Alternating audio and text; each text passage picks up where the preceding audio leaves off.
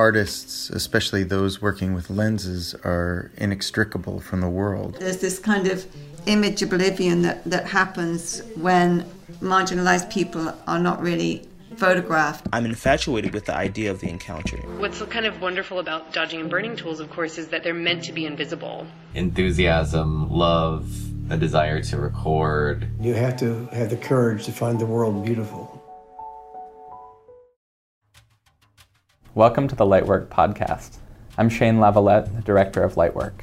As an artist run, nonprofit organization, Lightwork has been supporting emerging and under recognized artists working in photography since 1973. We host an international residency program, a public access lab facility, and showcase artists' work through exhibitions and publications, including Contact Sheet, one of the longest running photography journals in the world.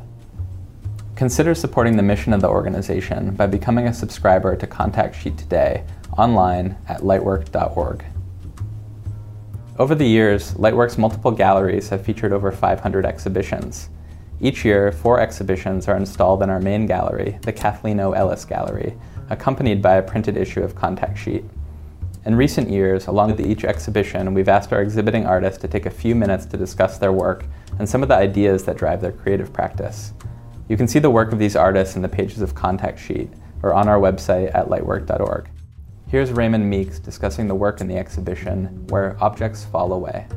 We hope you enjoy listening.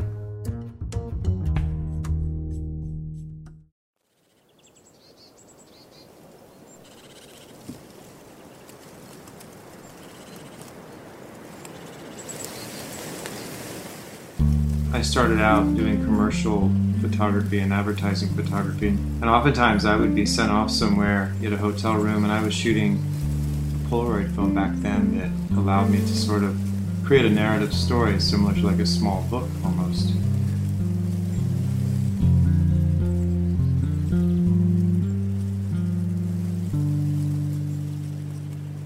For me, the power and the strength and the beauty of a photo book is the interaction between photographs from one page to the next and side by side on a page, the way a picture that doesn't appear as significant by itself can amplify and expand uh, the picture next to it depending on how it's sequenced.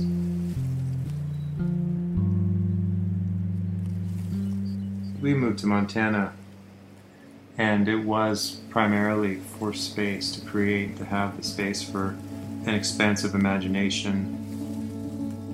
And so landscape and place became central to my work. I started photographing my daughter when she was two years old because I, you know, my son came first and I felt I had an immediate connection to him. And my daughter is 20 years old. is still a mystery to me. really was just a, as, as a question, like, you know, who is she? What, who is this young woman? And I continue to, to try to explore that with the camera and in the process of making with her.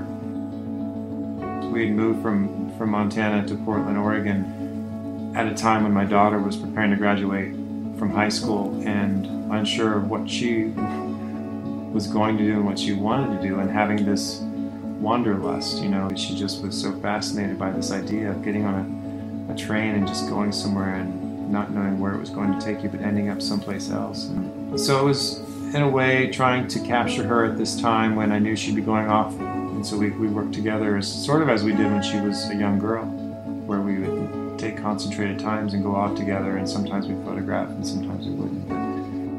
But after photographing for a while, my son suggested that cover picture of my daughter. It is the only picture that I had made of my daughter where she's looking directly into the camera and confronting the viewer. And as a father making a book, it felt empowering to, to give my daughter the opportunity right off the cover. There's three volumes of um, Orchard Journal that we've done so far, uh, volumes one, two, and three. So the journal was kind of set up as a sort of this collaborative dialogue between myself and another artist but it's also an opportunity to champion their work. And so their photographs, or, or in Wes's case, drawings um, by the collaborative artist. So the first book was with Deborah Luster, and then Wes Mills, and then Mark Steinmetz. Each volume has a book that combines sort of a, a call and response between myself and another artist, and then a book of just their photographs um, as well. Photographers tend to be to work solo, so just as an experiment to, you know, having listened to so much jazz and music and having a bit of envy, you know, over musicians having the opportunity to to improvise and create in such a free flowing way. Um, it's an opportunity to sort of engage in that process a little bit. My pictures lately have been sort of reconciling that loss of place. Place was so important. I mean, place was central, I felt like, to my work. So my work has really been moving. My pictures have been I've been photographing from a car. You know, not intentionally, not like trying to create work from a car, but just not feeling connected enough or wanting to feel connected enough to get out of my car, shut off the engine, and connect with a place or with people.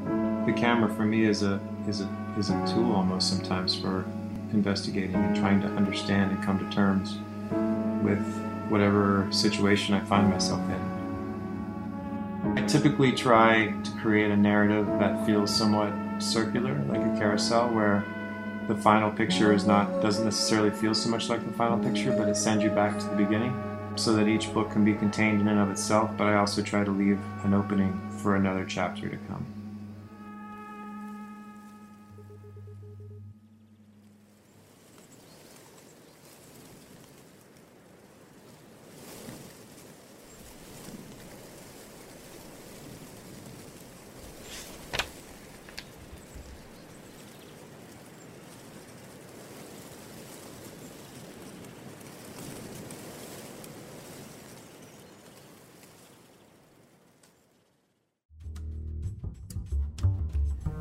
Thanks for tuning into the Lightwork podcast. Lightwork's community lab facility in Syracuse, New York provides a space for artists to come together, share ideas, learn about photography, and make new work. If you're an artist, Lightwork Lab can also make exhibition quality prints, scans, or retouch your work for you. Connect with the lab online at lightwork.org/lab. If you'd like to support this podcast, consider Lightwork's Fine Print program featuring exclusive signed prints starting at just $300. Buying from our online shop is an excellent way to further your personal art collection while supporting Lightwork's mission of offering opportunities to emerging and under-recognized artists working in photography. Browse our selection of limited edition prints, signed books, and contact sheet at lightwork.org/shop. If you can't support us financially, consider telling two friends about this podcast